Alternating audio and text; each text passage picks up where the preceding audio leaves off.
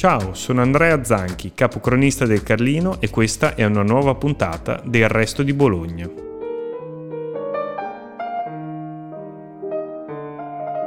Forse non potremmo vantare luoghi come il Caffè Gambrinus di Napoli, frequentato da scrittori del calibro di D'Annunzio ed Hemingway, oppure il Rosati di Piazza del Popolo a Roma, il preferito di intellettuali come Pierpaolo Pasolini o Italo Calvino, Oppure ancora il Caffè Fiorio di Torino, dove nell'Ottocento si ritrovavano i maggiori intellettuali e politici del risorgimento italiano, da Camillo Benso di Cavour a Massimo d'Azeglio. Ma anche Bologna nel corso del XIX secolo e nei primi decenni del XX ha avuto un'importante tradizione di caffè letterari che hanno segnato la storia e la cultura della città e le cui eredità, culturali e di costume, si sono propagate per decenni, anche nel corso del Novecento, arrivando fino ai giorni nostri. Nati in Francia alla fine del Seicento, i caffè letterari conobbero in tutta Europa, Italia compresa, il loro periodo di maggiore fortuna quasi due secoli dopo, nel corso del XIX secolo, quando diventarono centri di ritrovo e di confronto per gli intellettuali, gli artisti e gli uomini politici sui temi più disparati, arte, letteratura, attualità, politica, istituzioni e via discorrendo. Anche Bologna si adeguò ai costumi e alle mode dell'epoca, eppure sotto le due torri fu tutto un fiorire di locali per ogni classe sociale, tutti però rigorosamente collocati in centro, nel cuore della città, molto spesso a pochi passi e a pochi minuti di distanza da Piazza Maggiore. Uno di questi locali, il caffè del Pavaglione di Piazza Galbani, frequentato dal premio Nobel per la letteratura Giosuè Carducci, fu quello sicuramente più importante e conosciuto, ma tanti altri animarono la vita cittadina di quel periodo. Per scoprire quali erano e per capire come hanno influenzato cultura e costumi cittadini nel corso dei secoli, ne parliamo oggi con un ospite d'eccezione.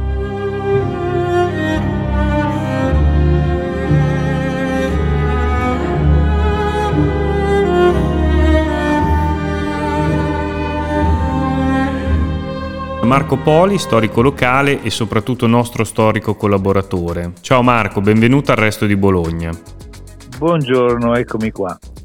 Allora, quando inizia anche nelle nostre città, nella nostra città, quando inizia Bologna a eh, prendere piede la moda dei caffè letterari? Siamo nel XIX secolo, giusto? Esattamente, è proprio così. Beh, eh, dobbiamo però fare uh, un'osservazione. Fino a quel momento, fino al Settecento, c'erano a Bologna decine di osterie. Praticamente l'arrivo del caffè e dei caffè eleganti, ben curati, dove c'era personale con, eh, adesso si dice con la cravatta, una volta aveva una farfalla, tutti ben vestiti. Ecco, i, i caffè, diciamo così, mettono in crisi il sistema delle osterie perché c'è un'offerta maggiore, non è che nei caffè non si possa mangiare, si mangiava anche nei caffè, ma eh, era un, un, ambiente differente, era un ambiente accogliente dove le persone si potevano, si potevano, anzi si dovevano sedere, non è che stessero davanti al bancone come oggi. Eh, c'erano a disposizione i giornali, c'erano le scacchiere, c'erano le carte da gioco, quindi era un luogo in cui incontrarsi, parlare, discutere e dunque passare delle, del tempo, delle ore in piacevole eh, compagnia.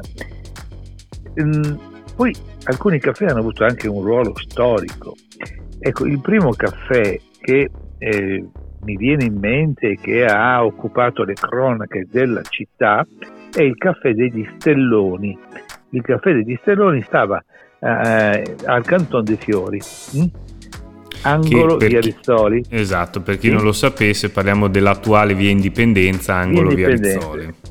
Perfettamente. Occupava qualcosa come 6-7 vetrine, ecco, quindi era molto grande, ecco.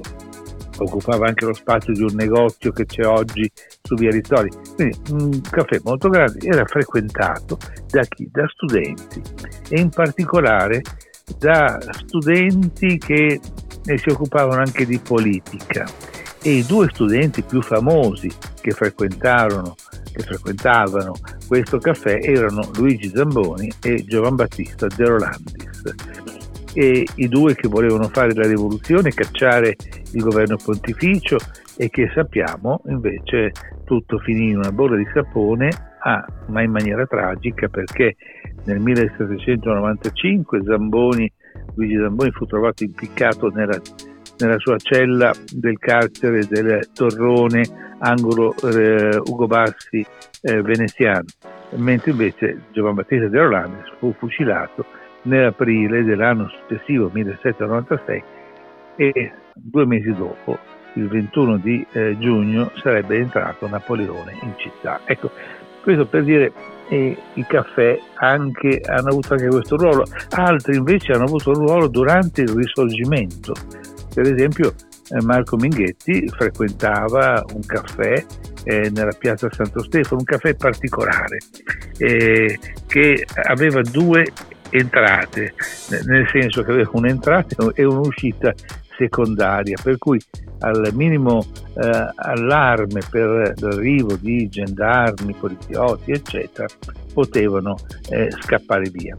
Ecco, quindi anche fino al 1948 eh, i caffè hanno anche questa impronta, eh, non tutti ovviamente, questa impronta politica. Alcuni caffè nel, dopo l'arrivo dei, degli austriaci nel 1949, quando fucileranno Ugo Bassi, verranno eh, letteralmente chiusi e non se ne parla più. Ecco, questo per dire un certo ruolo che hanno avuto. Eh, successivamente, dopo il 1860, eh, i caffè diventano più letterari, ecco, nel senso che sono, eh, ci sono eh, personaggi della città, attori, artisti, ma soprattutto scrittori e poeti che frequentano questi caffè. Ovviamente il personaggio più eh, famoso e che conosceva tutti i caffè di Bologna, se non tutti quasi, era Giosuè Carducci. Giosuè Carducci aveva un particolare, una particolare attrazione per i caffè e soprattutto l'aveva per un caffè che stava in strada maggiore, in strada maggiore più o meno all'altezza dei servi, della chiesa dei servi, eh, prima di una farmacia che c'è in quella zona. Questo, questo caffè era talmente lusingato, entusiasta di avere Carducci fra i suoi ospiti che gli aveva riservato un tavolino con tanto di carta, penna e inchiostro e lui poteva eh, fermarsi, non dico tutti i giorni, ma ogni volta che veniva lì e rispondere alla corrispondenza e fare sbrigare la corrispondenza. Come si chiamava eh, questo caffè, te lo ricordi? Eh? Cioè scritto nelle fonti no. storiche? Si, no, si chiamava Caffè dei Servi, Caffè dei Servi. Okay. Caffè dei Servi. Era in strada maggiore al numero 39 e oltre ovviamente a Carducci c'era anche Pascoli, c'era il fedele amico di Carducci Severino Ferrari e poi Enrico Panzacchi, Alfredo Liani, insomma eh, era un caffè costui che divenne famoso proprio per la presenza di Carducci.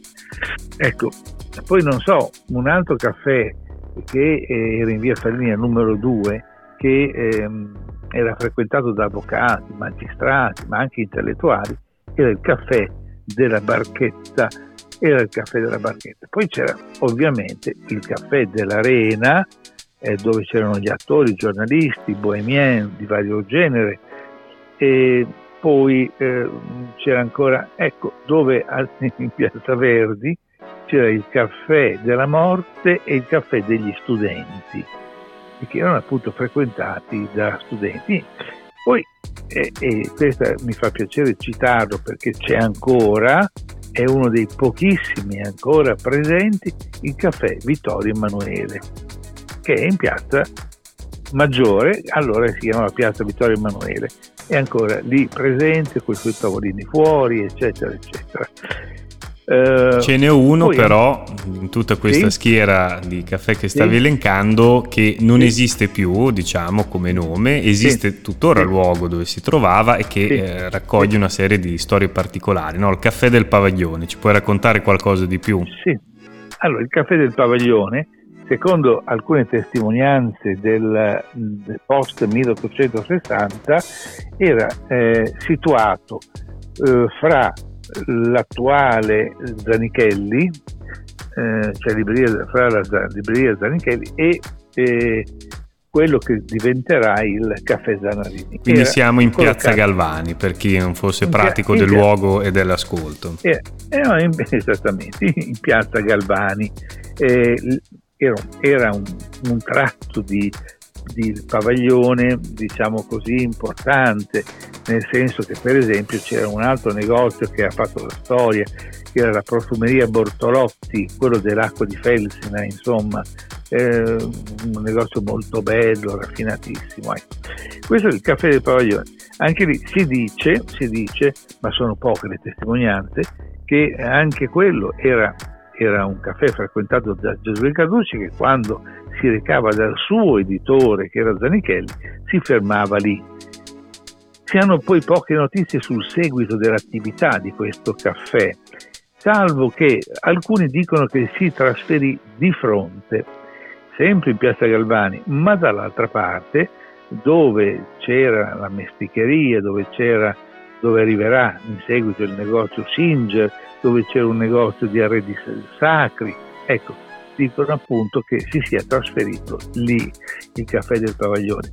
Mm, d'altra parte, anche allora come adesso, il costo degli affitti determinava spostamenti, il mm, costo degli affitti, ma anche per dire il, il transito delle persone. E a un certo momento il caffè Zanarini poté diventare quello che è diventato perché il negozio di, eh, di abbigliamento Guzzardi e Baroni che era lì decise che passava più gente nella nuova via Rizzoli, la via Rizzoli allargata, no? negli anni 10, fra 10 e 20. No?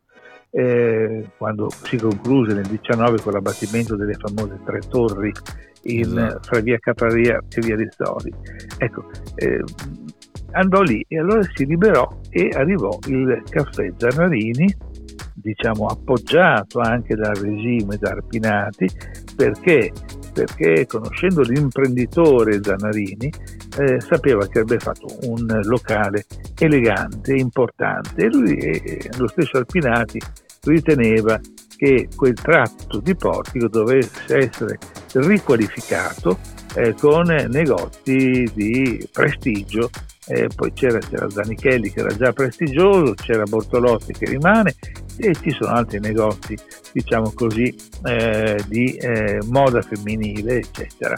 Ecco, per dire eh, quanto abbiano influito i caffè sulla vita cittadina, ecco, oggi, oggi, ancora oggi, che la famiglia Zanarini non gestisce più questo uh, bellissimo caffè eh, importante, illustre, eccetera. Bene, oggi se eh, fra i bolognesi no, si dice ci vediamo domani da Zanarini e non c'è bisogno di dare l'indirizzo. Tutti sanno che Zanarini è lì. In piazza Quindi, Galvani, diciamo, esatto. In piazza Galvani. Quindi diciamo che Zanarini è, è diventato un, un tassello della toponomastica del cuore dei bolognesi, ecco, quella non ufficiale, quella esatto. che se tu dici ci vediamo alla farmacia della morte, ecco, mm, non vai al cimitero, vai sempre sotto il portico del pavaglione all'angolo con l'attuale via dei musei e infatti non si chiama mica così, si chiama farmacia del pavaglione, e, però siccome c'era strada della morte tutti là eh, avevano ribattezzata farmacia della morte. Ecco, per dire che la toponomastica del cuore dei, dei cittadini bolognesi è fatta anche di luoghi eh, di, di, varie attività, ecco, dove c'è il, il, famoso panettiere, il famoso bar, la chiesa, ecco, eh, dove ci vediamo? Davanti alla chiesa Tal dei Tagli. Non c'è bisogno di dire via San Vitale, via certo. Marsiglia. No, Un tempo si, andava, si, diceva anche ci vediamo da Lamma perché questo Bravissimo. cognome è collegato alla Bravissimo. storia del caffè del Pavaglione, cioè racconti un attimo esatto. com'è andata. Sì, ecco, pare, pare sempre da queste scarse testimonianze che abbiamo su questo caffè che fosse proprio l'Amma a rilevare questo caffè. L'Amma che poi ebbe eh, un'intuizione, evidentemente lì il caffè non funzionava un granché, ecco, eh, teniamo conto che era una zona sì del centro, ma tutto sommato periferica rispetto al cuore, perché il cuore di, di, di Bologna è Piazza Maggiore e Piazza Maggiore è il quadrilatero è eh, Via di Via Bassi. allora era un po' un azzardo andare, eh, andare lì, per dire quando, una piccola divagazione, quando la Cassa di risparmio abbandonò Piazza Maggiore per costruire quel magnifico palazzo che eh, sta a tuttora in via Farini, eh, tutti dissero ma sono matti, è, decentrato, la gente non ci va, non ci passa. E invece poi ebbero ragione perché col tempo la Cassa di risparmio ha, ha avuto i suoi successi, eccetera, eccetera. Ecco, l'AM allora decise un'altra cosa, eh, di fare una via di mezzo fra un bar che, che fornisce un panino, qualcosa, un, del cibo insomma, e un eh, oggi, oggi, diremo un McDonald's insomma, uh-huh. è, un, è un locale dove si poteva mangiare sì ma poche cose sempre quelle particolari che nessun altro aveva e dove, potevano, dove non si potevano trovare altrove e quindi attirare eh, una clientela che infatti riuscì a, ad attirare, a creare e ancora oggi quelli della mia età eh, che hanno frequentato l'AMMA eh, lo rimpiangono anche se il fegato di un settantenne non è, non è il fegato di un, venti, di un, ventenne, ma insomma però eh, il rimpianto c'è anche perché davvero erano luoghi dove c'erano tanti giovani, tanti studenti, tante persone, e c'era tanta allegria anche, capito? Ringraziamo Marco Poli per essere stato con noi e gli diamo appuntamento alla prossima puntata del Resto di Bologna. Grazie Marco. Alla prossima occasione, grazie a voi. Grazie per averci ascoltati. Seguite ancora Il Resto di Bologna, il podcast della redazione del Resto del Carlino.